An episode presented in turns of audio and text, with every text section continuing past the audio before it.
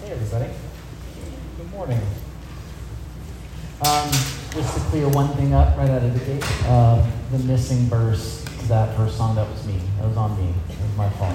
Is that what happened? Yeah, yeah. People didn't just lose interest and stop singing. They didn't have the words because I printed the wrong words. So, um, welcome to week one. Um, welcome to week one, both here at Mills Prole and week one of this year's Advent season. Um, as we've talked about already in the service, Advent is a time each year when we do a lot of changes. We re- recreate our service space and we reshape our practices on Sunday mornings. And the purpose of a lot of this is to is to cultivate a spirit of rest and a spirit of reflection, and then also, most importantly, a spirit of participation in a worship service. So, in terms of the environment, we make a lot of changes. This year, we made uh, a really big change because it's a totally different space. Um, and also, you're much more like wide. I'm used to, we were meeting in a theater where everybody was like right here. So, you know, like pivoting. So, but that's, that's good. So, we change our environment. Um, in terms of our worship, we take away um, the screens, which we usually use if you're visiting with us this morning. We usually have all the words on the screen so that I can't mess things up in the way that I already did.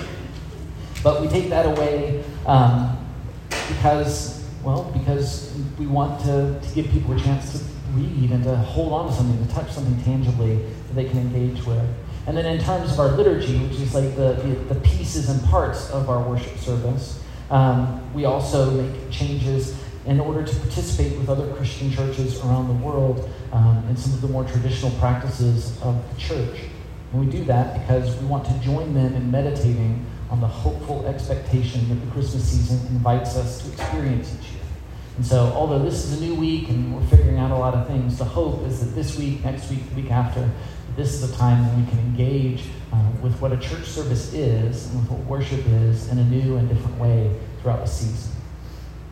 Now, all of this is important because of the season. We're in the Advent season, the season leading up to Christmas. And if this is new to you, Advent is by definition a season of waiting. It begins four Sundays before Christmas Day, and then each of those Sundays is oriented around an anchoring emotion that Jesus' birth has elicited in his people. There are four, and those emotions are hope, love, joy, and peace.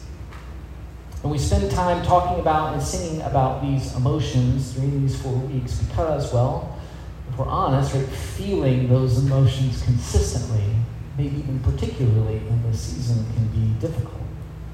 It's easy to get swept away throughout the year in stresses and difficulties of our lives. We all know this. You've probably heard people talk and preachers talk about that kind of thing before.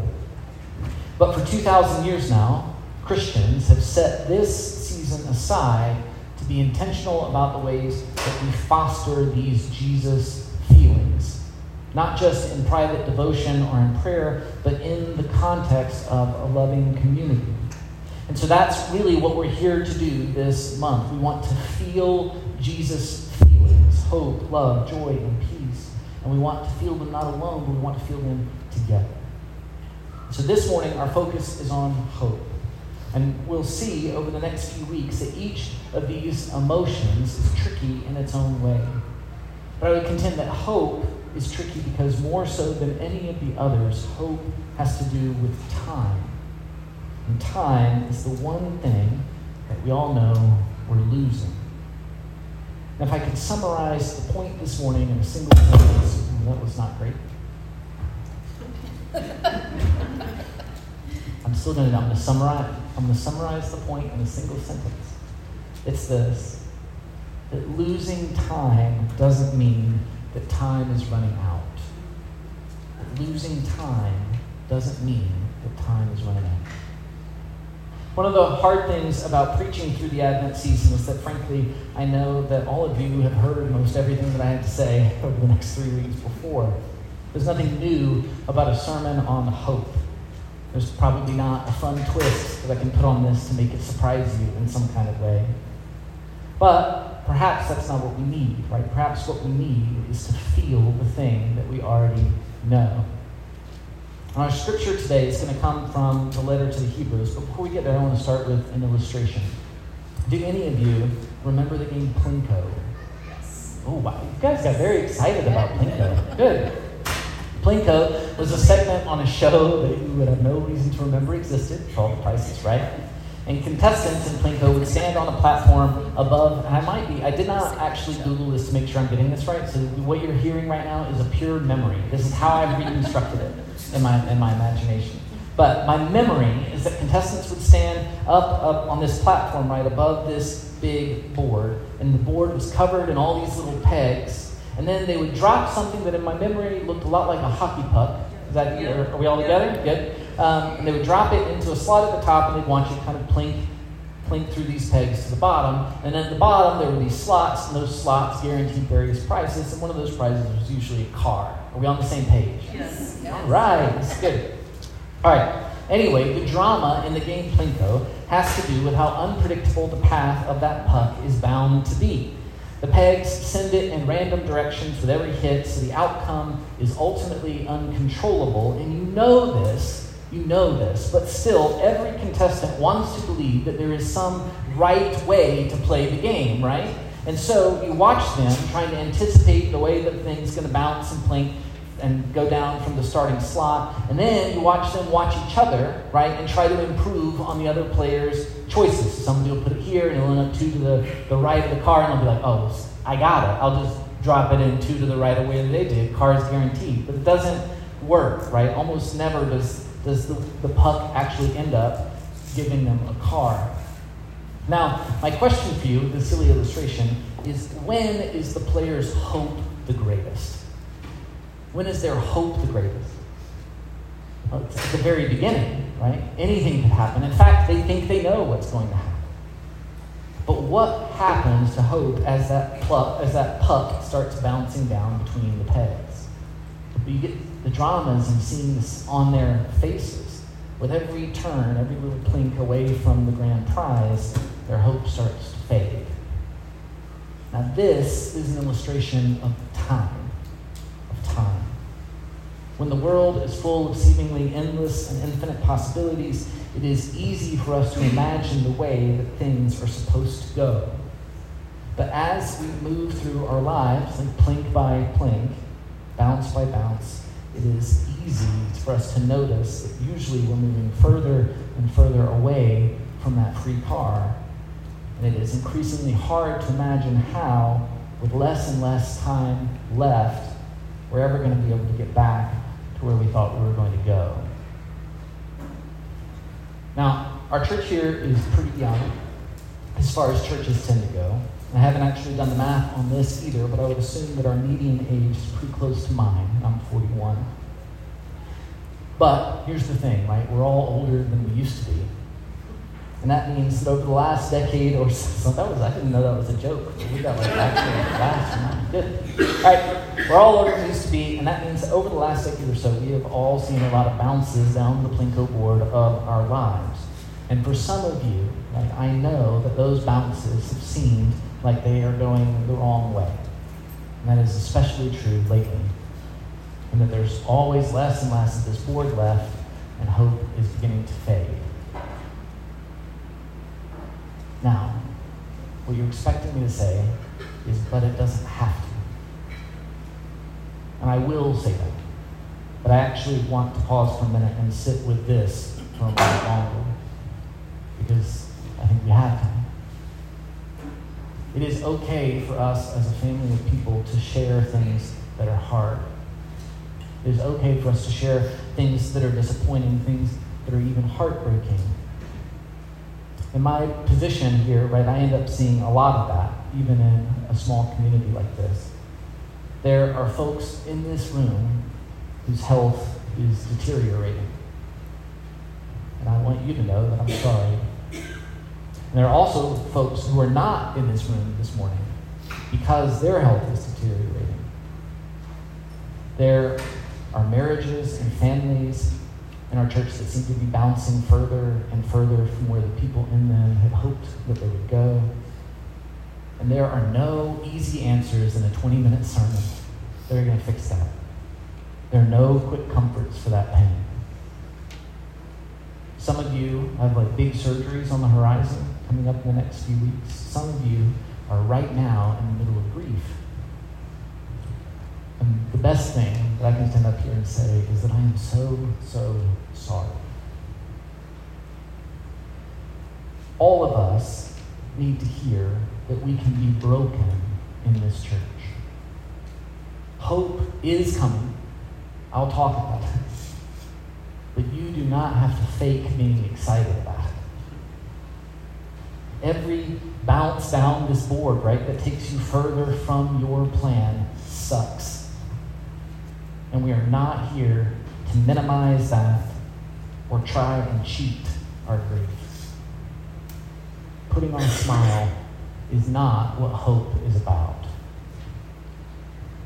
This is what hope is about. There's more board left. Losing time doesn't mean that time running out. The scripture that I want us to look at today comes from the letter to the Hebrews. And this letter, which is written by an anonymous author, is addressed to early Christians who have become obsessed with time. And although they have seen the gospel in their lifetimes begin to spread throughout the world, they have not experienced the kind of victory that they were expecting when Christ rose from the dead. The Roman Empire has not been replaced by a heavenly kingdom where Jesus is king. Jesus hasn't descended down from a cloud to bring justice to the oppressed as they expected him to. And instead, what the people in this time are doing is they are just merely enduring in tiny little and persecuted communities that are scattered in cities and towns all over the Mediterranean world. Money is tight for them. They are scorned and they are mocked by their neighbors, and hope is fading. So, to people in this circumstance, what does the author say? Well, he or she says something surprising. They write, When God made a promise to Abraham, because he had no one greater by whom to swear, he swore by himself, saying, I will surely bless you and multiply you. And thus Abraham, having patiently endured, obtained the promise. Humans, of course, swear by someone greater than themselves, and an oath given as confirmation puts an end to all dispute among them. And in the same way, when God desired to show even more clearly to the heirs of the promise the unchangeable character of his purpose, he guaranteed it by an oath so that through two unchangeable things, in which it is impossible that God would prove false, we who have taken refuge might be strongly encouraged to seize the hope set before us. We have this hope, a sure and steadfast anchor of the soul, a hope that enters the inner shrine behind the curtain where Jesus, a forerunner on our behalf, has entered having become a high priest forever. Now, everybody that the author is writing to knows the story of Abraham. You might know it too. Abraham waited until he was about 90 years old before his son and heir to the promise, Isaac, was born. The Abraham story is a story about patience and trust in God's promises, even when it seems like there is no way that that promise can still come into being. But that's, I'm sorry.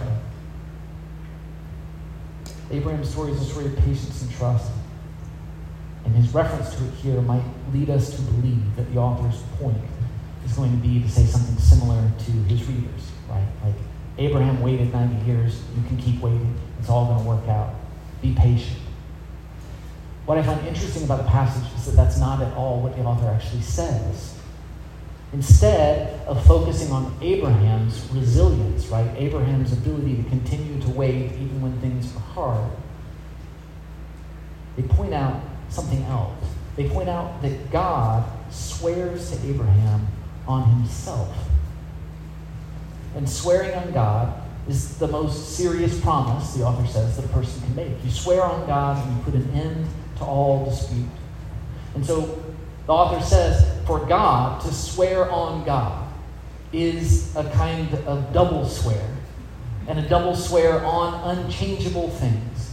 It's a swear on God's name and also a swear in God's voice. And so the point the author seems to want us to see is that this promise God makes, he makes in a way that is inescapably excessive and unnecessary. God doesn't need to double swear on himself.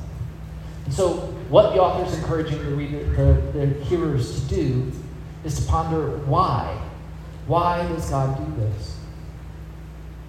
And I would contend the answer is because the point, the point the author is saying, isn't the free car at the bottom of the Plinko board. The point is, they say, the unchangeable character of God's purpose. The unchangeable character of God's purpose.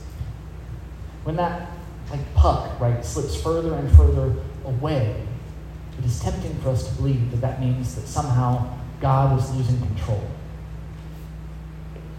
But it's not God losing control that leads things to go astray.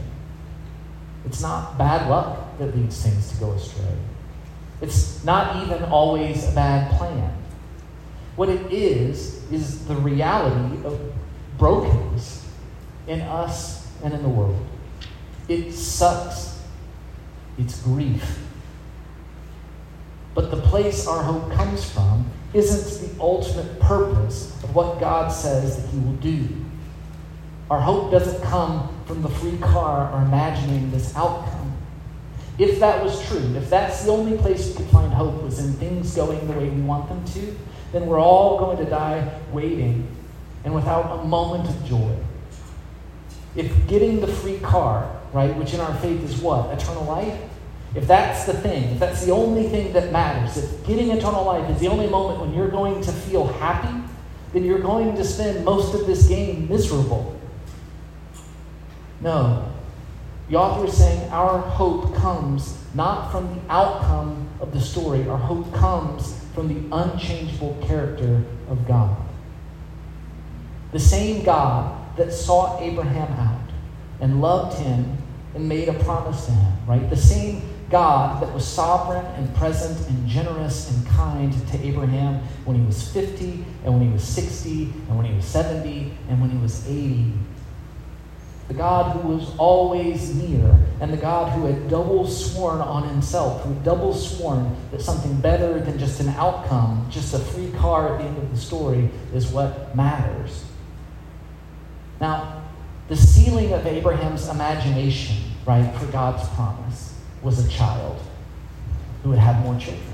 That's how he understood the thing God had, had promised him, right? That was his free car. God's going to give me kids. That was the height of his sense of what God was up to. But what we know is that God's story, which began with Abraham, led so far past him just having more kids. And that the board that Abraham had an imagination for reached so much further down than those prizes that Abraham was aiming at. That letter to the Hebrews says, we have this hope, right? The sure and steadfast anchor of the soul, a hope that enter, enters the inner shrine behind the curtain where Jesus, a forerunner on our behalf, has entered, having become a high priest forever. Isaac isn't the free car for Abraham, right? Jesus turns out to be. And not just Jesus as a baby or even Jesus as a Messiah, but Jesus as an anchor of the soul who has entered into the very presence of God to forgive sin and offer life for everyone. Jesus, the high priest. Jesus, whose life, the author of Hebrews says in the next passage, proved indestructible. In other words, in other words, the goal, the thing that actually comes for Abraham, the, the ultimate end of the game, right, is a Jesus who has descended kind of past the bottom of this board, past the birth of Isaac, and has descended to a point where he can seize eternity itself and turn all of those pegs that fill life with so much chaos into smooth paths, right, that all lead to one and only one place, and that's Him. I know that's gotten a little complicated, but my point is this you don't have to rush hope because the end of the board, as you see it, isn't the end of the story. As a community, we don't have to try and smooth over hardships or feel embarrassed by our grief because time is not actually running out. So, because we know that the end of this story is secure, no matter how panicked we might feel, we have the freedom to actually pause and sit with each other, to cry with each other, to, to waste time repenting and forgiving. And we can do that because we're not in any real hurry. My hope, our hope, isn't a destination. Our hope is a person. And that person is not just in charge of the outcome, he is also near to us all along through the whole journey. He has chosen suffering himself for one and only one reason, which is because it brings him closer to you. And he has double sworn on himself that the end of all of this isn't just safe, the end of all of this is heaven. Which is all a way of trying to say that our hope isn't threatened by our sadness. Our hope is an anchor and a refuge in our soul. And losing time doesn't mean that time for God is running out. And because of this, because we know that we have time, we are free to see and to feel the hard things that folks who only see the bottom of the board always have to rush or fear. Christians have the freedom to sit with grief and hardship in a way that is a gift and a privilege for us. We are never alone, no matter how far off the path it seems like we are. And for a God who has defeated death, there is no distance from either the goal or from the end that can't be overcome. It doesn't matter how far you blinked away. There's always time for Him to bring you back where He wants you to be. Our hope is in this unchangeable character of His purpose to bring us back to Himself. It abides deep inside us no matter what storms we're facing. And so, the opportunity of Advent, right, the opportunity of this morning is to pause and to sense it. Can we use this moment to feel a hope that isn't bound or isn't limited by just trying to, to get what we want or even get what we think God wants for us. This is the invitation the Advent season offers. May we learn to wait not just with patience, but with peace. It can only be found in the places where our hope meets our trust. I'll pray for us and we'll continue in worship this morning.